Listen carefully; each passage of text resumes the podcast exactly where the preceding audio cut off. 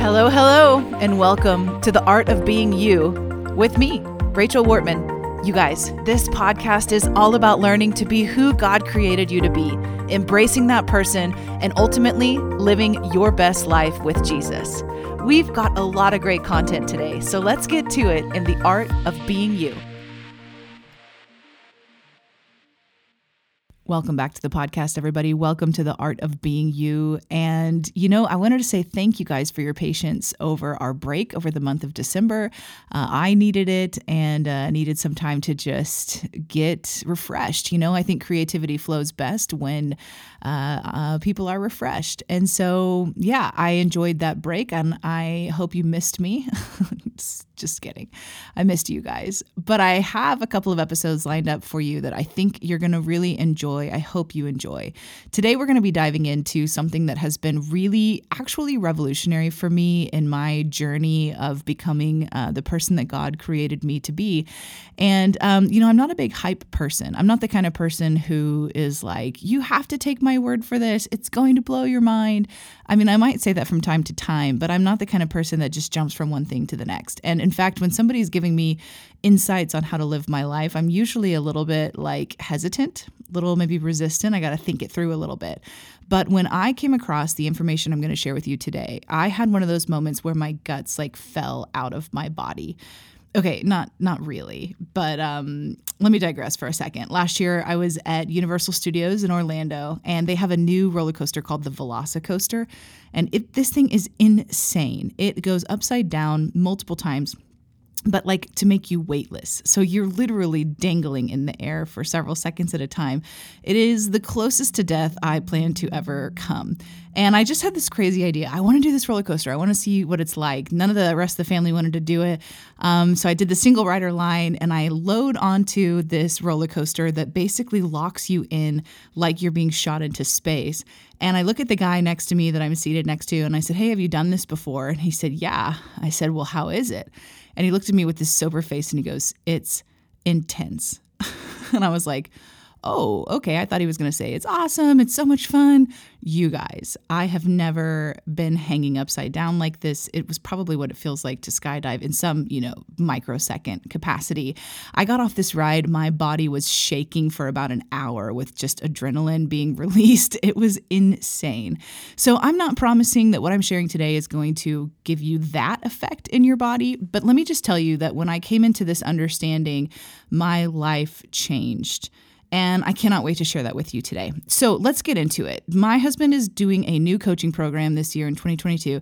Um, he loves coaching. He's been uh, radically impacted by some incredible coaches in our life over the last really 20 years, but in business uh, over the last few years. And so he joined a new one. And when he joined, uh, he got a box of books that he had to read. And one of the books kind of struck my interest. So I read it as well. And this book is called The Gap and the Gain by Dan Sullivan. So I want to share with you one of the main principles of this book and really encourage you that if this strikes a chord with you, please do yourself a favor. You can buy it on Amazon, it's also on Audible.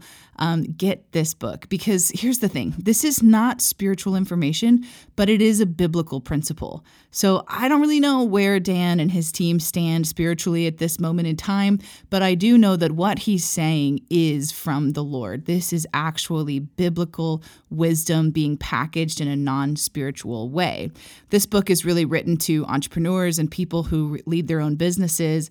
Um, and here's why the whole idea behind it is the addressing the problem that leaders often have where they're just unhappy. In, in fact, a better way to say it is that they typically defer their happiness until a set goal is achieved. And this is something that's really rampant in the business world. I can think of just dozens upon dozens of people that experience this, but also in the Christian world as well, in the in the spiritual world, in the, in the church world. I see this in a lot of people that I get to interact with really good, amazing people, but it's difficult to find contentment and feel happy in what you're doing. even for myself, I mean, before I dive into the principle itself, I thought I'd give you the sort of the backdrop that I was experiencing that kind of um, led me to have such an interesting experience with this particular um, insight. And and I had been pastoring the church that we planted eight years ago. Uh, I think most of you guys know. Uh, earlier in 2021, my husband and I actually stepped down from being the senior pastors in that um, church, and we transitioned into a, a, new role. I might share about later. Um, but I was really struggling to be content. You know, I felt like I would have these goals, and even if we came close to achieving the goal, I still felt like I couldn't really feel satisfied here I was in this role that God had given us just dynamic prophetic words. We had had open visions, we had confirmations. I mean, everything people want to know that you're in the place that God wants you to be. And yet it didn't feel satisfying. Is it okay for me to say that? I mean, I feel kind of guilty even admitting that to you. But here's the truth I enjoyed it. I felt satisfaction in being obedient to the Lord, but it wasn't fulfilling my heart like I thought it should, knowing how um, how clear it was that God had called us into that. Well, after listening or and reading to the gap in the gain i immediately understood why. And i wish i had this insight years ago. So let me just explain it to you sort of in a nutshell and then we'll kind of unpack it as we continue on today. So the gap in the gain is this idea or this you know sort of concept that we often interchange goals and ideals but they are not the same thing now, as a major goal setter, as somebody who regularly plans, I mean, I plan, I love to plan. I've got, I'm a very future minded thinker. I've got plans for this year, for next year, for the year after. Um, I, I love that. That's how my brain works. I don't need those plans to be stuck to, you know, I plan in pencil but I like to plan. And never once in all of my goal setting, in all of my, uh, you know, seeking to achieve those goals, have I ever understood the difference between an ideal and a goal. So let me just clarify that for you. Ideals, not ideas, but ideals are goals that are too imaginative to be achieved. They're better served as anchoring points that that sort of point you in the direction that you want to go they're not goals. What's a goal? Well, a goal is an action that is attainable. A goal is simply an action that can be attained. It's something that you want to do, you want to grow into, you want to accomplish, whatever. That's a goal. Now, here's where the gap in the gain comes in. When we exchange our ideals and our goals, when we interchange them as if they are the same thing, we allow ourselves to focus in the wrong place. So, Dan Sullivan says it like this He says that ideals are like the horizon, you will never actually attain them. Ideals are better served as anchoring points in the future, directing you where you want to go, because it's like the pot of gold at the other end of the rainbow. If you're walking down uh, towards the horizon, right, like Moana sees the line where the sky meets the sea and it's calling to her and, and she's going after it. And unless you're a flat earther, that line is going to continue to move away from you even as you are moving towards it. So, if your happiness, if your contentment is connected to you achieving this ideal, guess what's going to happen? You are never going to experience contentment because that ideal is going to continue to move away from you because it is like the horizon. Now, a goal is a completely different thing. A, a goal is a bite sized action that you can actually accomplish. You have the ability, or you know what you can do to achieve the ability to accomplish that goal. So here's where the gap in the gain terminology comes into play. The gap is the distance between where you are in your life today and where your ideal is on the horizon. And the gain is where you are in your life today and the distance from where you were the last time you took inventory. Let me rephrase that, or let me, let me repeat that for you. The gain is the distance from where you were to where you are today, and the gap is the distance from where you are today to where you wish you could be in your ideal. So, what happens to leaders, entrepreneurs, I would even say pastors, uh, really all of us, is that we have this tendency to focus on the distance between where we are now and where we wish we were, which is the gap. But the only thing that that breeds typically is more negativity. It breeds disappointment, discouragement, it breeds frustration. A lot of times we feel like we can't even celebrate how far we've come because we still see how far there is to go. But if we can change our mindset to understanding that the horizon is not ever a place we're going to arrive, you cannot arrive on the horizon. Every time you go closer to it, it's that much farther away, right? So, if we can train ourselves to find satisfaction, contentment, maybe even happiness in the recognition of where we've come, who we are today, how much we've overcome in the past or since the last time we took inventory, then our life becomes something that feels like a gain instead of something that feels like a deficit. I don't know about you, but when I listened on Audible to this book, I felt like as my guts were bleeding out of my body, I realized how much of my life I have spent in the gap. I've spent being frustrated with how it is that I can't get to where I want to go without being thankful and recognizing how far I've come, where I started, what I've already learned as I took this uh, thought process to the Lord and just began to pray and say, God, what is it that I need to change? Because I knew it was a word for me. I, I don't even know if this guy's a believer, but I knew this was biblical wisdom for me. And I began to ask the Lord, and He showed me this picture that our goals really should be like little dots on a Pac Man board, and we are the Pac Man. If we want to continue to move forward, the best way to do that is to have goals that are bite size. A hundred bite sized goals is better. It's better than one big goal that you don't know how to achieve. A hundred bite sized goals. We know this, right? Every step is a step closer to where you want to go. Habits build um, build the person that we are. Atomic Habits, James Clear's book, Atomic Habits, has swept the nation over the last few years because it's just true, right? Even in a brain science perspective, we live the bulk of our life from our subconscious. I think it's something like 90% of the decisions that we make are made out of our subconscious autopilot. How does something get into your subconscious? From habitual actions. When we make it a habit, our body begins to do it for us. So, like, okay, it's January, uh, it's a new year. Everybody's thinking about how they want to eat better, right? And so, when we look at it as this gigantic goal of all that we want to lose over the course of the year, then it's really, really hard to attain that. But if we break it down and say, I want to drink less, you know, soda, for example, then we start with that and we we purpose ourselves to choose water or choose tea or something like that in in uh, you know in exchange for the coke. And then over time we add something else to it. Okay now i'm doing great not having as much soda. Now i want to cut out uh, sugar this type of sugar or whatever but when we dive headfirst into something like a whole 30 which is not bad right i mean i've done that before a lot of people have but when we do this huge diet exchange like like a hard left turn a lot of times it's hard to sustain because it's too much to the, the subconscious of your mind. So, how does this apply to the goals that you're setting in your life and to the happiness that you can have in 2022? Well, you and I both know it's been a really difficult couple of years, right? There's been a lot of hardship, a lot of uncertainty that it, it has it's taken its toll on our bodies, our, our mental health, on all of that. And I wonder if we began to look at the gain instead of the gap, what would change in our life? For me, I realized all those months, all those years of pastoring where I felt so disappointed that we were not um, where I wanted us to be, I was unable to celebrate where God was taking us.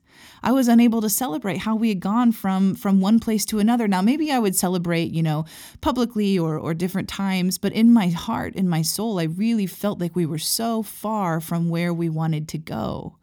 Why? Because I had interchanged this ideal with an actual goal I thought I could achieve my whole mindset has shifted around this. My husband and I both, we've been talking a lot about how do we live in the gain, right? Now, here's the reality you're going to be in the gap from time to time. I don't think it's possible to live um, completely free of the gap perspective, right?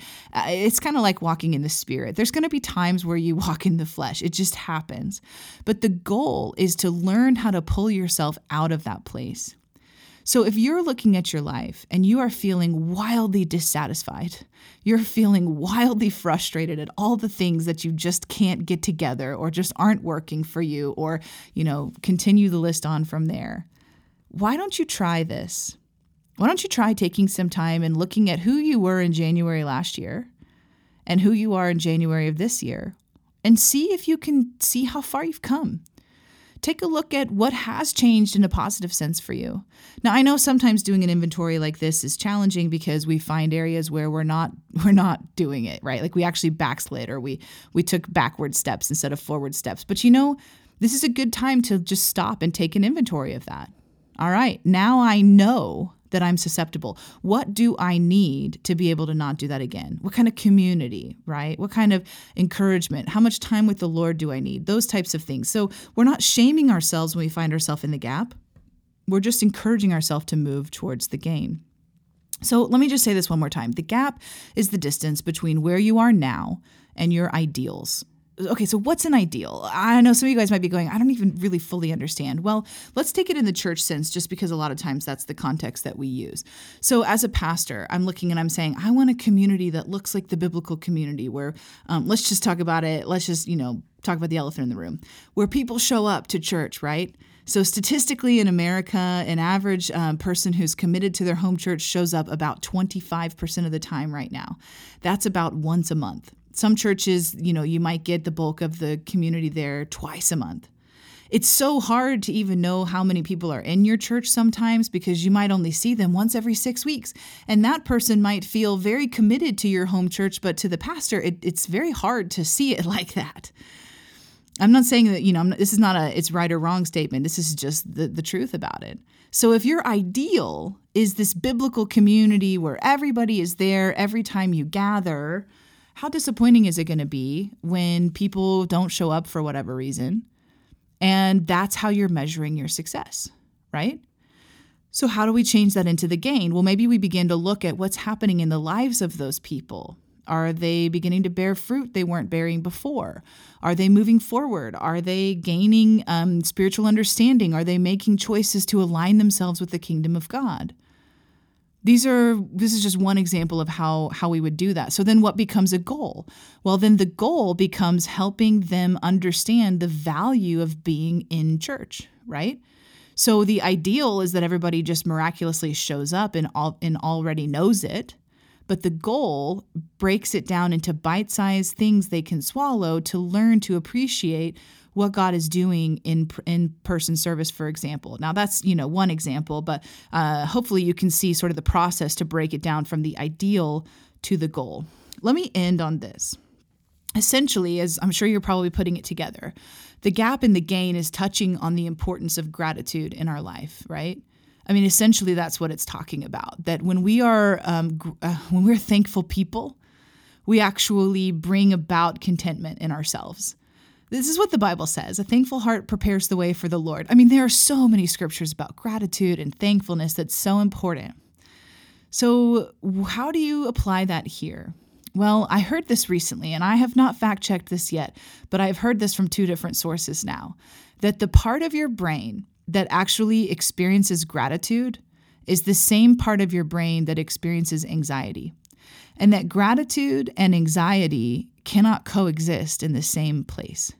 So if you are feeling genuine gratitude, I'm not talking about placating, I'm not talking about just saying thankful things that you don't actually feel. But when you are genuinely experiencing gratitude, so they say, it is almost impossible to experience anxiety simultaneously. Now, I haven't fact checked that. I would encourage you, if you're someone who struggles with anxiety, go look that up. Look for the research on it.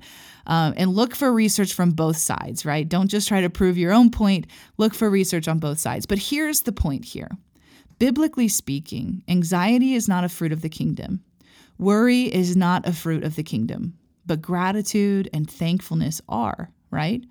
And so the gap in the gain is actually a spiritual principle that when we are taking time to be thankful for the faithfulness of God, even if that faithfulness hasn't produced exactly what we want it to in our life, but we genuinely allow our heart to feel gratitude with God, When we do that, we actually step into something truly beautiful in our body, in our mind, in our soul. And when we are in that place, anxiety, worry, fear have a really hard time um, being felt and seen. I'm not saying it casts them out or boots them out completely, but I am saying that their voice lessens and the voice of the Lord can increase. So, my encouragement to you is to really challenge yourself for 2022 to be in the gain. What does that look like? Well, if your goals are health oriented, be in the gain. What are you learning, right? Who are you becoming? Maybe maybe a huge win in your life is that you actually understand some of the dangers of unhealthy foods. Maybe you're not quite, you know, at a point where you're not eating them, but at least you understand and you can take a, a moment to receive that, to to appreciate that, to move forward in that, right? maybe your goals are relational in your marriage or in your family, do the same. You're not going to change something overnight. So, what can we be appreciative of? What can we look in the gain for? Who are you becoming and who have you become as you've journeyed with God to try to achieve this big, audacious thing? And then do yourself a favor and give yourself a heart check and make sure that your ideals are not actually your goals. Make sure your goals are things that you can truly achieve and let your ideals be that look, guys, I still have ideals. I've been mulling over this uh, principle or thought for the last several months, and I still have a bunch of ideals, if I'm being honest with you. I probably always will. But here's the difference I know they're ideals, I know it now. And I understand the fundamental difference. So when those ideals sort of present themselves as this shiny object I just can't, you know, not want to have, I just want it so badly, I can step back and go, oh, okay, wait a second. This is actually an ideal. This points me in the direction I want to go, the ultimate direction and who I want to become as a woman of God, but it's not something I'm going to achieve completely. I hope this is helpful for you guys. Welcome to 2022. This is going to be a great year of the podcast. Hey, do me a favor. If you like what you heard today and this is helpful for you, would you share this with a friend or two? Uh, I would love to sort of increase our listener base with some some new people who haven't heard of the podcast yet. So I would love your help in doing that. All right, guys. Until next time, be blessed. So, you've just listened to The Art of Being You with Rachel Wortman. I hope you enjoyed this episode of my podcast. And listen, it would mean the world to me if you would subscribe and rate or review this podcast on wherever you're listening from. Also, share it with a friend, help me get the word out. Until next time, be blessed.